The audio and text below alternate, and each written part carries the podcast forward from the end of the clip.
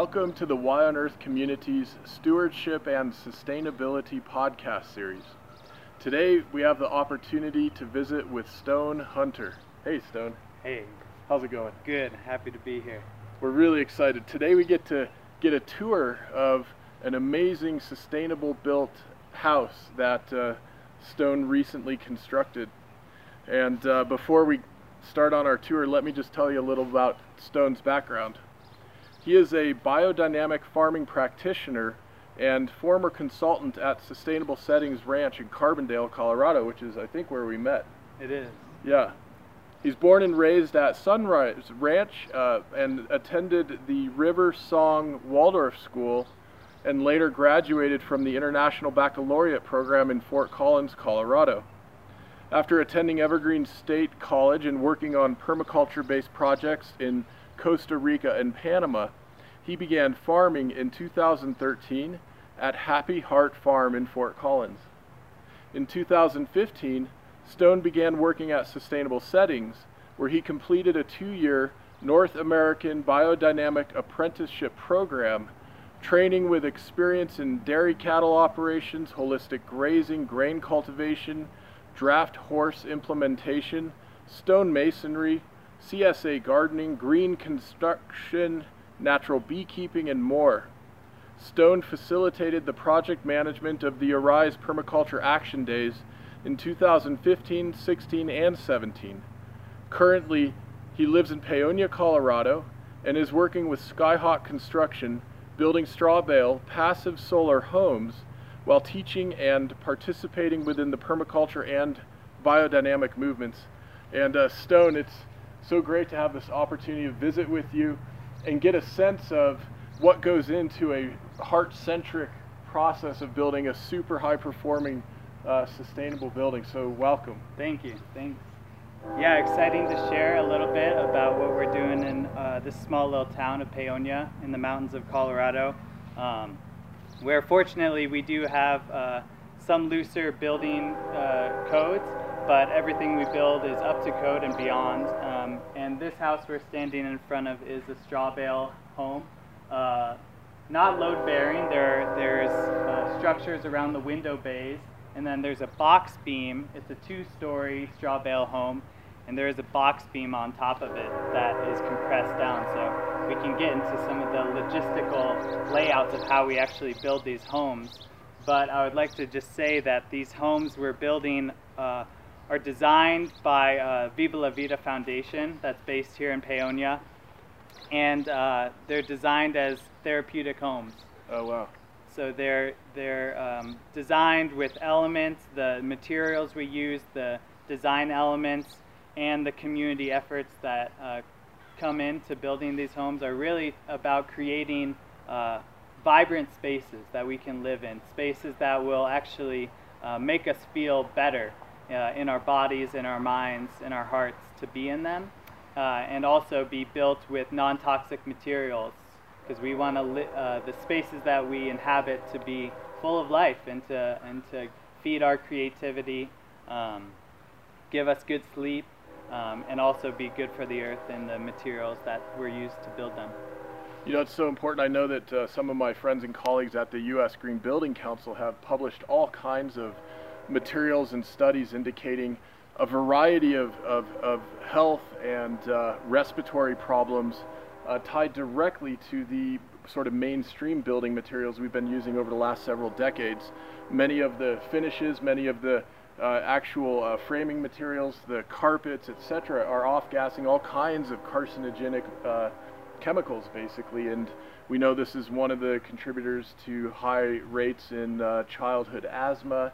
So to have instead natural materials, which of course is what our species is used to going back in time, um, obviously is going to have a tremendous health benefits on the physical level. Mm-hmm. And then it sounds like you're also doing beautiful things with the design aesthetic and the energetics of the space to affect us also on the emotional, the mental, the spiritual, the psychological levels. Absolutely, absolutely, yes. So we're paying attention to uh, the materials that we use and where they're sourced from. Um, for instance, in a lot of the detailing work, we've been using these BioShield products that I believe actually originate in Germany, but um, unfortunately that they have to come from so far, but they're there's almost no VOC, no no volatile um, organic compounds. Organic compounds coming yeah. off, and and so we'll paint, uh, you know, finish wood with that and stuff. So it's there's little, you know,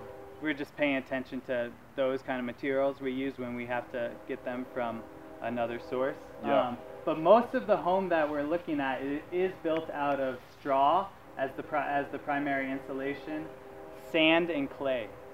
And so there's an uh, adobe uh, lime actually plaster on the outside, and we mix that up. There's a man here in town named Kale who is the uh, the lead on all the natural plasters and the earthen floors inside, and uh, we were mixing those up on site using sand, local sand, clay, uh, water, and then mixing in some lime for that outside. Mm -hmm. And there's three coats on the outside, a rough coat that covers the the straw and the, the diamond lath that surrounds the window bucks. Um, and then there's a brown coat that's a leveling coat.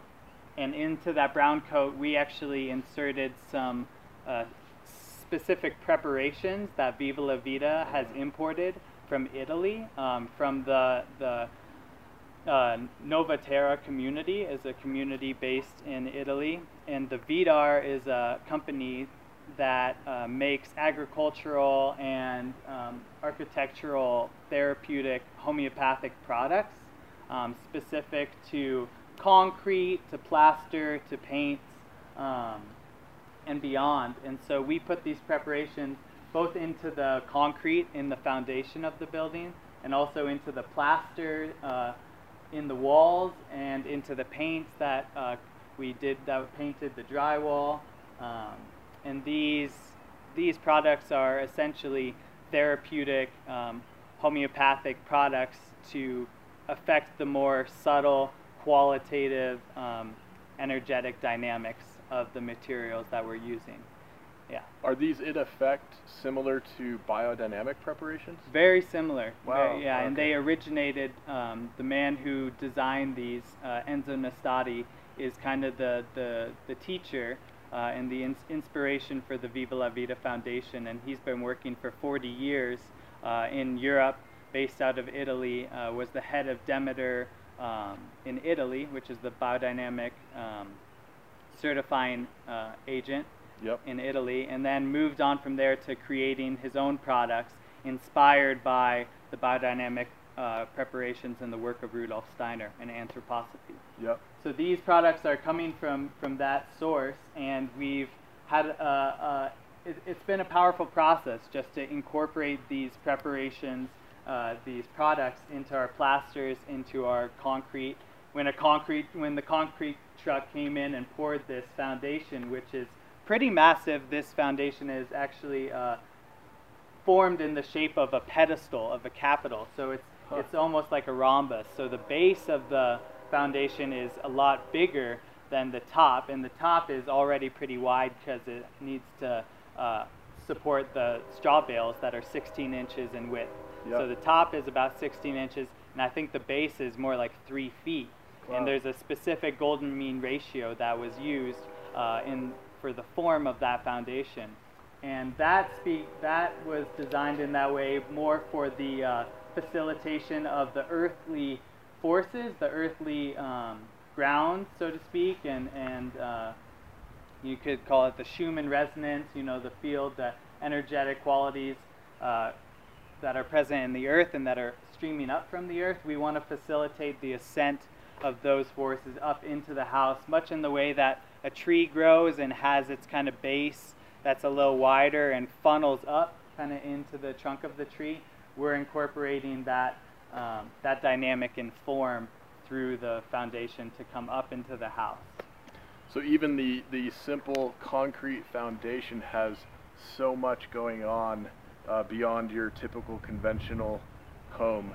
Uh, the the shape, the geometry, the preps. Wow, it's it's an alchemical structure, really. It is. It, yeah, and and a lot of the work is based in alchemy and the understanding of working with these elements um, in the elemental table not just in uh, mm. in a physical sense, but in a in a qualitative, energetic sense. There's a very intentional layout for the house. Right now, we're standing on the south end, uh, and the door here is on the south side of the house, uh, along with four windows. And there's a very practical, um, you know, passive solar aspect to that in terms of this straw bale house is super insulated, being built out of straw bales, but also when we're getting this passive solar gain from the south side that, you know, heats up the, the home um, when the windows are open uh, in the winter and with the, the lower angle of the sun to the south uh, during the winter time. Um, and so we're getting a lot of passive gain, but there's also an energetic quality to having the, the door open to the south. And in our studies, we talk about how there's a, a current that moves from the south that we call the current of bios or, or life. That life kind of moves from the south. And we know if we go south towards the equator, the abundance of life that is present there. Um, and so incorporating this into our homes, and we do it in our farms and gardens to try and enter in from the south. Because when we enter in from the south, we're entering in with the life, and we're also inviting the life into our homes, into our gardens. Um, and so uh, I like to speak about pairing both the, the functional, maybe more practical, maybe more materialistic understanding with also a qualitative energetic, you know, feng shui or harmonic understanding of these other elements. So the, the layout of the house incorporates some of these directional components. We enter in from the south, and if we were to imagine a kind of square, just like the house is based on this square, there's a quadrant, and, and we could place the four elements in each quadrant, starting with the fire in the south in the, in the southeast, and that's where we find the kitchen in the home. Then moving to the southwest, we have the air element, and that's where the living room is, and upstairs uh, bedroom. And then in the northwest, we have the water quadrant, and that's where all the plumbing comes into the house, all the water is, and the two bathrooms on the first story and the second story are located in that water quadrant of the northwest. And then the earth quadrant is in the northeast, and the staircase is in that region, um, as well as uh, storage. So we're incorporating some of this, these alchemical elements into the layout of the house, and then into the materials and the building process. Beautiful. Well, what do you think? Should we go inside? Let's go inside. That'd be great. Taking note as we go in, this uh, entry post, we've been trying to uh, take off any sharp corners. So they, these posts were routed down just to be a little smoother, a little more inviting. Um, nice 45 degree angle on there, right? Yep, yep. And ideally, it could have even been a little stronger. Mm. Um, but you'll see as we enter into the house that we've really done our best to try and minimize uh, as many right angles as possible. And even the, the right angles you'll see uh, a theme in this house is the, this rhombus. So in a sense, it's a diamond or a square. It's a square, but you're facing the point, and so it's all based on your orientation to it. And when you encounter that square that's been turned 90 degrees and now it's a diamond or a rhombus that you're facing, it's much more dynamic mm. and, and living. Mm. Um, and these windows from the outside, you can see there's the straw bale relief around and there's a very specific angle between the outside and the inside and that's where the light enters into the building and we've done this nice golden mean uh, triangular kind of relief above the windows yeah. um, all to facilitate the exchange of light from the outside to the inside yeah and it's beautiful how thick the walls are, right? It's a property of straw bales, obviously. Yes, very uh, thick. Means very it's a high-performing building in terms of its uh, thermal properties. Huge thermal mass, and, and we can feel for uh, for listeners as we're entering into this house, it's notably cooler, at least five five seven degrees cooler, and that's without any AC or any uh, you know swamp cooler or anything. That's just the the thermal mass uh, in the insulative properties of the straw bale home. Beautiful. And we shift from a, a, a lime uh, plaster on the outside here to a, a, marble um, lime plaster on the inside that's much smoother and very light.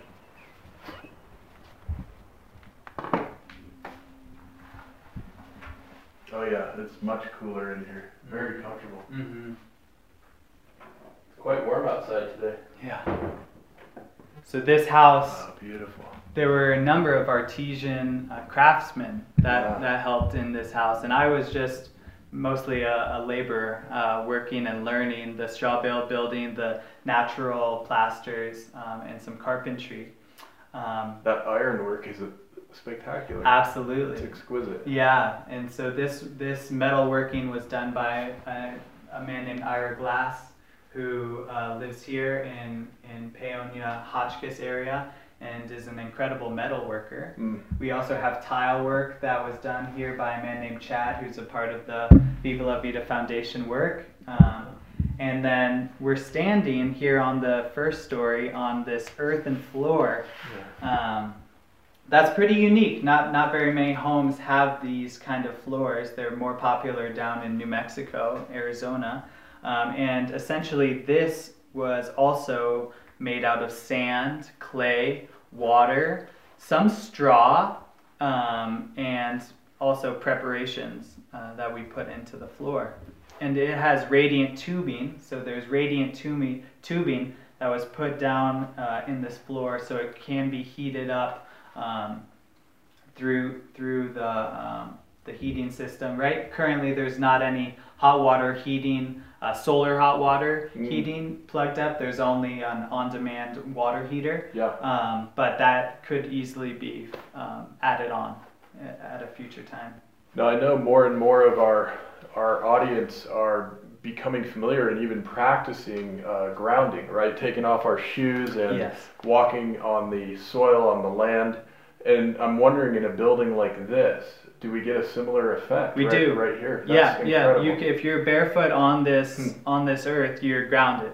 Um, that Schumann resonance, that ionic exchange is happening. Yeah. Um, and the woman who currently lives here, named Mia, is a very sensitive, you know, a beautiful woman who, who works with Viva La Vida, and it's she speaks about that a lot as just Mm. being grounded, always always barefoot downstairs here. So that that element is present. Um, Yeah, beautiful. and we also see, if we come over to the bathroom, some really nice tile work done by Chad. And there's a rhombus type sh- shaped tile. And you know what's interesting is I was actually just in Europe in February Mm. and we were visiting around Spain and Italy these old cathedrals, right? These ancient Mhm. cathedrals. And walking into these cathedrals, the tile work and the mosaics are stunning. And almost always the, the tiles are laid in that orientation of a, a diamond. And, um, and you walk into the, to the floors and it's just that diamond going out. Um, and so there's, there, we, we, we want to pay attention to what maybe, you know, our ancestors and, and the ancients practiced with consciousness because they understood the effect that some of these, maybe what we would consider now as more aesthetic qualities, Right. are actually really affecting our, our inner nature and, and our soul and, and. In the spaces that we uh, surround ourselves with. So we're paying attention to that with the tile, with the rounding out and smoothing out of the corners, uh, with the colors. Absolutely beautiful. It just it feels good to be in here. Yeah. And I know there are so many spaces, so many buildings. You know, for example, just walking into a big box retail store, I, I can feel, I just don't feel very good being in some of those spaces. And uh, my goodness, what a what a tremendous opportunity we have to understand the ways we're being affected by our built environment and to incorporate that going forward Yeah. as much as possible. And we and we work a, a big part of building this home was also learning the um, how to, in a sense, how to compromise the uh, contrast between our ideal, the ideal of the design, and then the practical implementation of that design into current uh, modes of construction. You know, working with contractors who have no uh, basis around you know an energetic qualitative uh, experience of building. You know, they just they're maybe coming from more of a place of efficiency, and we actually have to slow down the process and explain to them what we want to do and why we want to do it. Um, for example, the electrical that was run in this building, we actually um, submerged all the, the, the wires, just the coding of the wires, and coded them in a product. Hmm. Um, and uh, one of the Viva La Vida products that would help to mitigate some of the harmful effects of the EMF, the electromagnetic yep. field.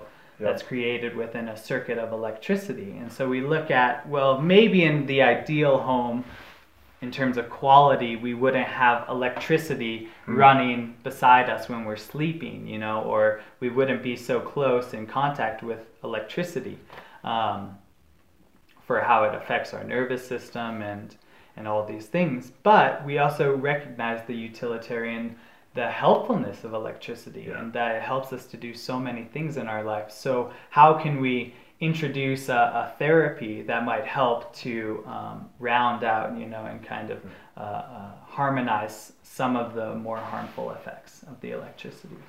Um, so, but then we have to explain that to our electrician. Right, right. Know, That's and, a new and, new and, thing probably for some folks. Yeah, exactly. Yeah. Well, it reminds me, you know, some of the great uh, uh, thinkers in the sustainability movement over the last several decades have been in different ways, whether it's in terms of building or in terms of uh, business operations and so forth, efficiency does not always equate to effectiveness. Mm-hmm. And when we're super focused on efficiency, yes, we may achieve certain results within a very narrow kind of framework of what we're looking at or measuring or thinking about.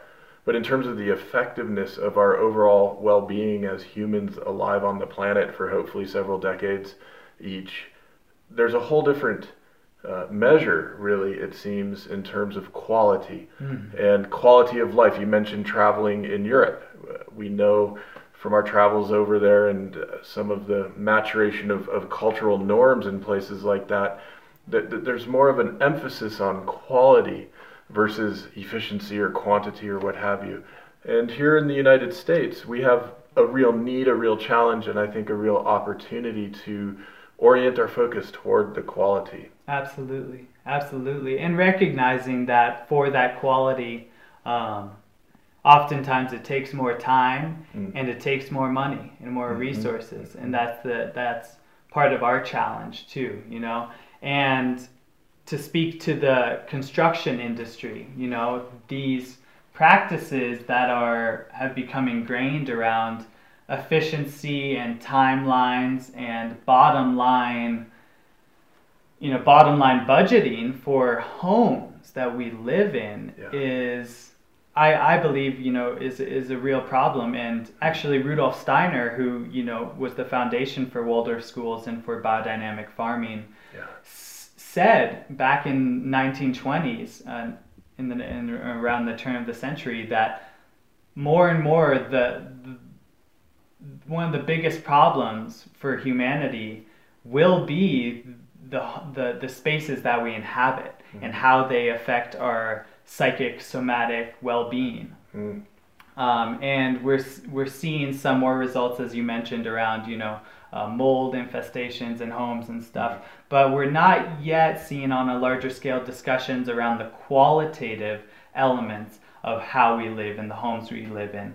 And this is a recent development in the past 100, you know, 200 years that we've been building homes as unconsciously mm-hmm. and as mm-hmm. uh, efficiently as we have been and yeah. seeing the materials that are being used without the gratitude, without the welcoming, without the appreciation that our ancestors and people still around the world today have. Um, people, you know, I've heard the stories of, you know, the people in Africa who come together and they cod, they're, they're building a home out of their, you know, clay and local resources because that's what they have. Uh, but there's an initiation for the building, and the building is treated uh, as a living being mm-hmm. that is you know uh, holding this family right mm. and and it goes through its own stages of initiation of maybe not being painted for the first year and once the family's lived in the in the home for a year and if they had a good year then the home, then the community gathers around and will paint the home all together. Um, and so these type of processes of barn raisings, you know, in the Yep. Amish in the Amish community, of what is a barn raising and what is how how are these elements of community and appreciation um, and initiation uh, affecting the, the qualitative aspects? Not to mention, of course, barn raisings are generally timber frame homes, you know, Right. built from solid wood uh, wood pieces, and in Africa they're building with clay and straw and manure, and that all helps. But into this home, we really tried to bring some of those elements. So every time we introduced a preparation, a product into the plaster, into the concrete, or we brought in, as you'll see upstairs, this amazing wood floor that was laid in, we we we tried our best to welcome the materials in and acknowledge that we were building together collectively an entity, a building, uh, and and the building was greater than the sum of the materials that we used to create it. But it was a, a combination of the the hard labor, the hard effort that was put in by the workmen, but also the whole community that was surrounding the building process. Mm. Uh, even if they weren't physically involved, they were witnessing it and they were holding it in their own meditative way as welcoming a, a, a home coming into existence. So beautiful. Yeah. It reminds me of, uh, you know, this Greek word oikos, and uh, it's that root word from which we get the word ecology. Curiously, we also get the word economy from oikos, and oikos means home. And in ancient Greece, we would refer to this as oikos. And in addition, you would have a front room like this one here that would be called the oikos within the home, which had this implicit meaning of community, of receiving your neighbors and your guests. And I'm, I'm really struck that uh, in, in so many traditions and indigenous cultures, a home is just pregnant with uh, relationships of community. And when we look around uh, suburban America, like where I grew up, you, you, you have almost the opposite. There, there can be such an experience of isolation. And typically, I think, in this culture at this moment, a lot of us are living in places built by people we've never met. And what a, what a, what an incredible opportunity and insight we have here to, to reorient and really re-understand uh, what we're doing with, with places where we're spending a whole lot of our lives. Absolutely. Yeah, what we surround ourselves with. And I think of that a lot is the when speaking to efficiency and effectiveness when a home is built, you know, in a couple months, you know, in, two, in three Yeah. months and it was maybe more cost effective. It still sells for a lot and it's a lot to buy a home and Yeah. and stuff, but there's no living relationship to the space as such, and it, and more so, I think, more importantly, culturally, we're Hmm. not we're not holding the space for the spaces that we create to become space holders, and so we're yeah. just inhabiting buildings, Okay. and the, maybe that oikos, that real sense of home, um, is missing Yeah. in, in a lot of ways. But we also recognize that we bring that and we Yeah. gift that sense of home. Uh, but all of the, the nature that surrounds us wants wants to participate in that and contribute to that. And we come from we live in the great home. And so how can these spaces that we inhabit be a heightened sense of our connection um, and not an isolation and a, a detachment from nature and the life-giving forces that surround us on this beautiful planet. It's poetic, Stone. Yeah, you want to go upstairs? Let's head upstairs. That's great, man.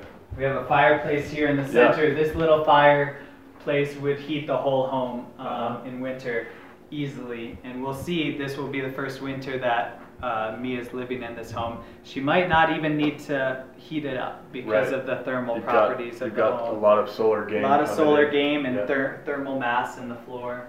And the woodwork and the cabinetry is exquisite. It was beautiful. yeah. Beautiful. And as we go up, we'll see this beautiful, this railing Oh. with this theme of the bringing in the plant kingdom in union with the mineral crystal uh, kingdom. beautiful. And these, these stairwells that were um, finished by a man named Nick, who works with us in Viva La Vida. Did some fine finish uh, carpentry work on the stairs, and there were some resident artists who actually painted these geometric sequences and also uh, local indigenous plants on the risers. So this is just fabulous. You'll notice too as you come up the stairs, this little uh, Madonna. Yeah.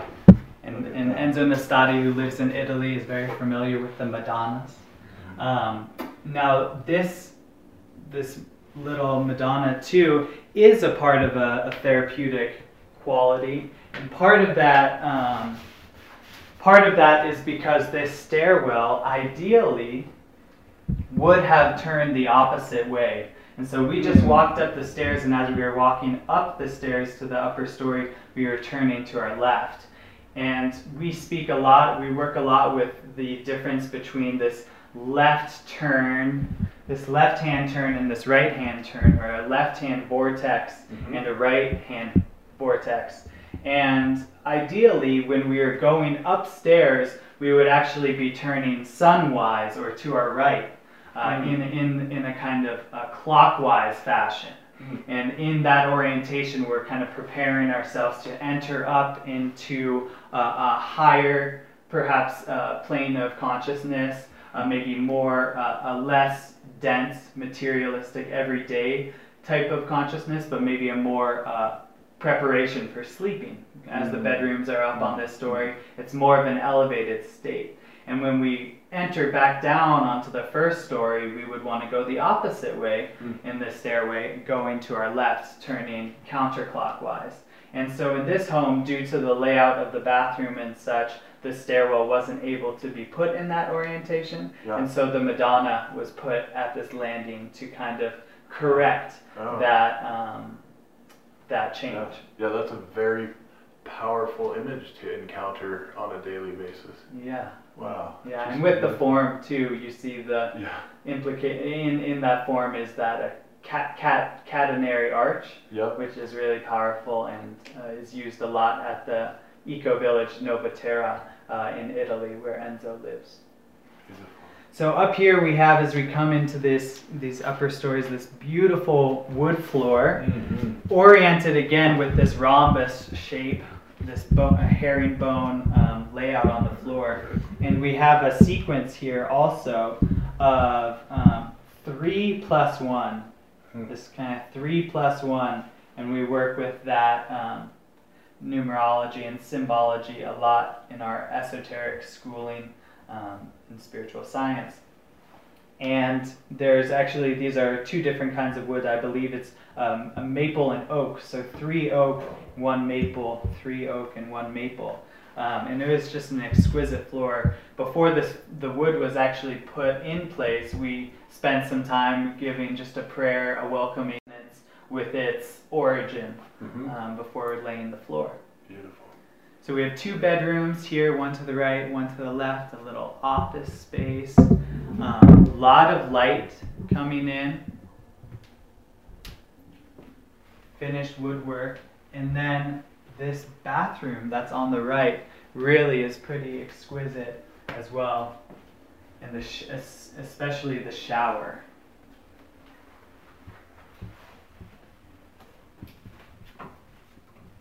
So this was in the uh, the water quadrant of the. Yes, we're in the northwest mm-hmm. portion of the house now, and mm-hmm. I mean it's it's interesting to mm-hmm. meditate on some of these um, concepts and not just take it for a word. But if you yeah. you know travel in the United States up into the northwest, right. I lived for a little while up in Lots Olympia, Wa- Olympia, yeah. Washington. It's like yeah, there's yeah. a lot of water there. I like travel down into you know into the south and the southeast, southwest, yeah. a lot of fire, dryness. Or if you go into the northeast and sense just how rich in earth yeah. the fertility is and the farming that comes from there, it's like these these elements are yeah. present in the direction. So yeah, we have a Chad who did this work and did a lot of great uh, work bringing in the kind of S and uh, there's a yin yin yang, yin yang. Yeah. even uh, made it so there's not a square mm. meeting in the corners of the shower. Mm. Um, mm. Fabulous. Yeah. You know, I'm struck just thinking that it was just a few months ago that Notre Dame burned. Yeah. And the, so many of us worldwide, millions and millions and millions of us, felt this ache, this, oh my gosh, something lost. Mm. And fortunately, the damage wasn't as uh, extensive as it could have been. But I, I'm curious because there's so much time and attention and, and understanding, really, of things like geometry and some of the more what we would call nowadays esoteric knowledge. But that's part of why a place like Notre Dame is so exquisitely valuable and important to us. And my gosh, to have even just a bit of that intentionality and even we could call it spirituality in our homes what a difference that might make. Absolutely, and and, and perhaps what what an opportunity mm-hmm. and maybe a message it is to us that the old is beautiful, but we can't rest on our laurels, and mm-hmm. and in mm-hmm. fact we need to keep moving forward, mm-hmm. and we need to integrate. Um, what was past and what we've learned from the past with what is arising in the present and the future, and mm-hmm. really lean into building new homes that are even more incredible and more appropriate for what what we're living the times that we're living yeah. in now absolutely um, beautiful and yeah. so we hope that this home can be an example of that of uh, just the beginning of we, there are some other homes now being constructed in Paonia and we're really trying to imagine you know what what will the homes of the future need to be that are really the homes of the present because we mm-hmm. need new forces and, and to um, be re-inspired and reimagine our connection um, to each other and to to life and and it's such an essential theme. This is this is the the the the geist if you will of, of Rudolf Steiner of uh, taking from the past learning from the past but moving forward with an entirely new gnosis really of what it means to be alive on the planet in these modern times. Yeah. I was fortunate enough in February after do, between traveling in Spain and Italy to, to travel to Basel in Switzerland mm-hmm. and to visit the uh, the Goetheanum mm-hmm. in, in Dornach, Arlesheim, and the Goetheanum. That's the second building um, at the headquarters of, of the Anthroposophic Society. But to see the buildings that they've built in the surrounding community, not just the Goetheanum, but mm. these surrounding buildings um, that were built by Rudolf Steiner or designed by Rudolf Steiner, and the the gestalt, the and, and the uniqueness of each building, but the the tie you see how they're all tied in together. And for me, it was especially uh, potent, but it was also almost like a glimpse into the future of like, wow, this is what this feels like it's come from a, a, future time, and not in like the futuristic sense of flying cars and stuff. Not George Jetson and no, all that stuff. no, but in in the qualitative sense of uh, attention, mm. appreciation, uh, organic forms, and also you know numerology and sacred geometry mm-hmm. that is so present, um, and and it's like a, a new reverence, a mm. new reverence for home and building and place. And, pattern and rhythm and my yeah. gosh yeah yeah, yeah color a lot of color, color, working with color. Mm. yeah very nice. Fabulous.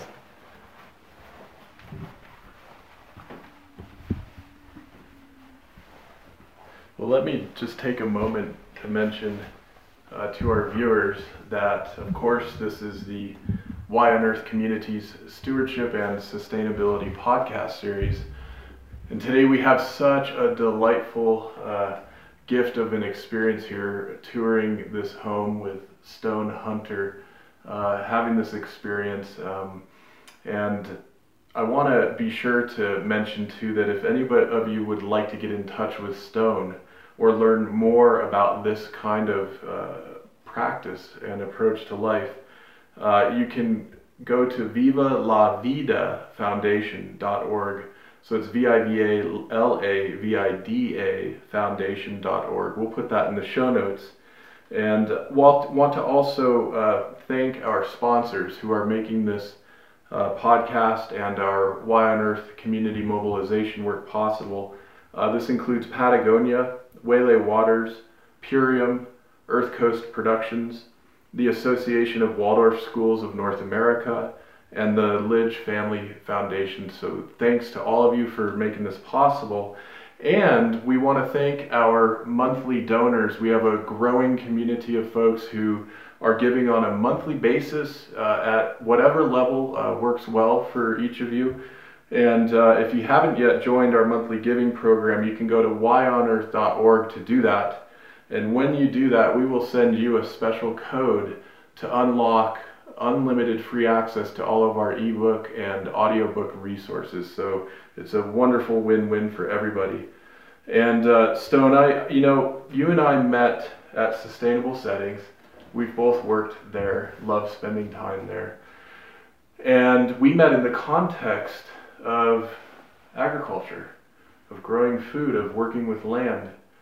And I'm so struck by the interplay, and of course, this pattern of the lemniscate is important in a lot of this work the interplay between agriculture, land, soil, even wilderness, and what we're doing in our built environments, in our urban, suburban uh, communities. And it seems that you are uh, living a, a bridge, uh, a, a nexus between all of that. And it's just wonderful to have this opportunity to converse with you and to hear some of the wisdom that you're not only holding in your heart and mind and sharing with folks as an educator, but you are literally embodying this into buildings.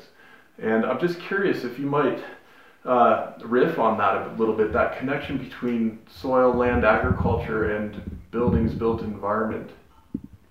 Yeah. Yeah, well, for me personally, I mean, part of my background was that I grew up, my father was a stonemason. And so I grew up doing stone patios and dry stack walls.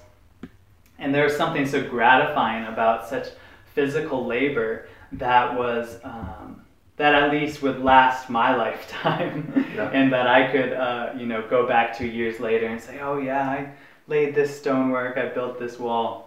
Um, and that comes, you know, in my heritage too of a family of builders. Mm-hmm. Um, and so growing up with that kind of work ethic was important for me and very physical. Um, and when I started getting into agriculture more and milking cows every day and harvesting vegetables and, and working with the land, I was I really tuned in then to the rhythmical sense and this mm. and the rhythm of the seasons. And my you know my sleep changed, my body changed as I attuned myself through the animals, through the plants and the land and the compost to living with the season. Um, and and at the same time, so much of that process too was um, working within the natural world and creating uh, and, and, especially in the world of domestication right mm. with mm. domesticated cows and sheep uh, horses you know and dogs and mm. honeybees mm. um, and so there's in, in that uh, zone of domestication we have the meeting of the the wild so to speak with the human element mm. and and the, there's that area that's been created between them and so coming into building for me is like in a sense, we're, we're, we can also place in these quadrants, in our four quadrants, this relationship between the mineral kingdom and the earth, the plant kingdom and the watery element, the animal kingdom and what we call the air element, and the human element that we associate with the fire. And so in agriculture, it was like I was able to really, in some way, work the full spectrum between the animals, the plants, and the minerals. But coming into building now, it's almost pretty direct mm-hmm. from the human. It's like pretty much human and mineral to some extent. We get to work mm-hmm. with wood that's coming from the living, but is already dead or metal, you know, in this way. And it's like kind of from the, the, the, the most inert to the most living. And so as humans, the homes that we build is completely, in a sense, outside of the sphere of something that nature can create on its own. And I love to milk a cow or grow a plant and be a part of just stewarding nature to do its its own thing.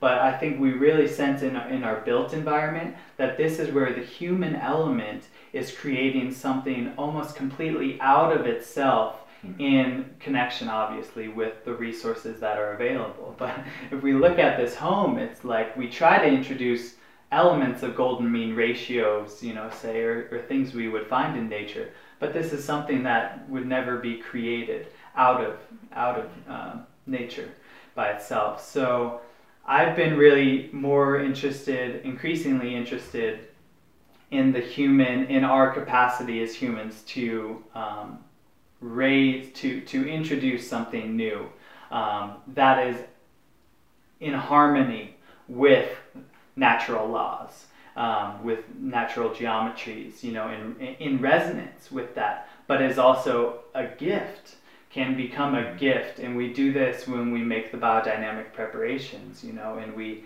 introduce something a, a new synthesis um, that nature could never achieve by itself by introducing our creativity, mm-hmm. our joy, um, and our imagination into the back into the natural natural world, inspired by it, but we mm-hmm. we take it through us and create a new synthesis with what's available to uh, elaborate it and then gift it back to the environment um, and to all the kingdoms.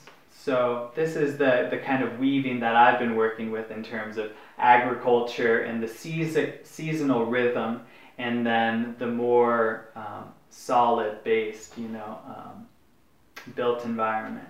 Um, and, uh, and human world that is increasingly um, becoming more and more visible. And, and perhaps we could say you know the the current is that that's the way things are going. There's more more humans more and more built environment. And so in the stream of permaculture you know um, anthroposophy why not recognize that that's the movement that things are going but we have a choice in how we build these environments and how we engage with what we are choosing to create for our for our sustenance um, and for our communities, mm. but integrate it in such a way that it is harmonic mm. and it is in resonance with the natural laws that uh, created us and sustain us. It's absolutely beautiful. It, it makes me think that one of our opportunities as we're talking about different aspects and dimensions of stewardship and sustainability is to reorient our thinking about we humans on this planet, right? so many of us think of us as a scourge or we are a virus, and sure, you can find those kinds of patterns. What I'm hearing on this other hand is what if we are the creative gifts? What if we become the gestures of stewardship, of care, of joy, of creativity? And in the biodynamic world, of course, we hear more and more that we humans are the preparation. And there's this this relationship that I know is held sacred in so many cultures and is all around the planet of we humans being here to be good great stewards of this place and of each other in our communities. And the way you're describing this stone it just it, it creates for me a beautiful a hopeful a realistic a grounded vision of where we get to be in our culture, what we get to create together if, if we so choose. Absolutely. And I think that's st- the story that we choose mm. is powerful. Mm. It's really powerful. And the orientation we take within ourselves, within our family, within our community, of our hearts and our minds. And and I think it's very needed at this time mm. to to illumine some alternative stories. Um, that are ancient but also new uh, and being renewed around this piece of the human being as as a gift and as a steward and as a, a co-creator you know in life. And we have maybe a lot more power than than we've ever dreamed of um, and rightfully so we're just gradually awakening to that. So all the the full spectrum, the full spectrum is needed, but that we can gradually mature as a species and mm-hmm. recognize how infantile we have been, and maybe we've gone through this phase of real forgetfulness, and maybe there is a gift in that, but now we are emerging and reawakening to the capacities we have to gift life, to bestow life, mm. and to steward it in right relation. Mm. And uh, yeah, may we all take take that to heart in whatever way we choose in that freedom. Um, but it's a gift. It's a real gift to be here. And so thank you for asking me to share a bit with you and uh, really grateful to continue the work. And for all those listening, uh, we'd love to be in touch and we know the network is growing and so many individuals are really finding their niche and their individual calling into the work that they uh, feel that they've come here to do. Um, and we want to connect those the, and link link more and more networks and, and uh, see what is arising in, in different parts of the world. Absolutely. Beautiful. Well to things like that i like to say amen aho so mote it be. And uh, what a what an exquisite uh, uh, afternoon to spend with you, Stone. Thanks so much for being with us. Thank you. The Y on Earth Community Stewardship and Sustainability podcast series is hosted by Aaron William Perry, author, thought leader, and executive consultant. The podcast and video recordings are made possible by the generous support of people like you. To sign up as a daily, weekly, or monthly supporter, please visit yonearth.org backslash support. Support packages start at just $1 per month.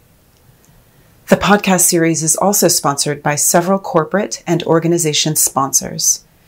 You can get discounts on their products and services using the code Y on Earth, all one word with a Y. These sponsors are listed on the yonearth.org backslash support page. If you found this particular podcast episode especially insightful, informative, or inspiring, please pass it on and share it with a friend whom you think will also enjoy it. Thank you for tuning in. Thank you for your support. And thank you for being a part of the Y on Earth community.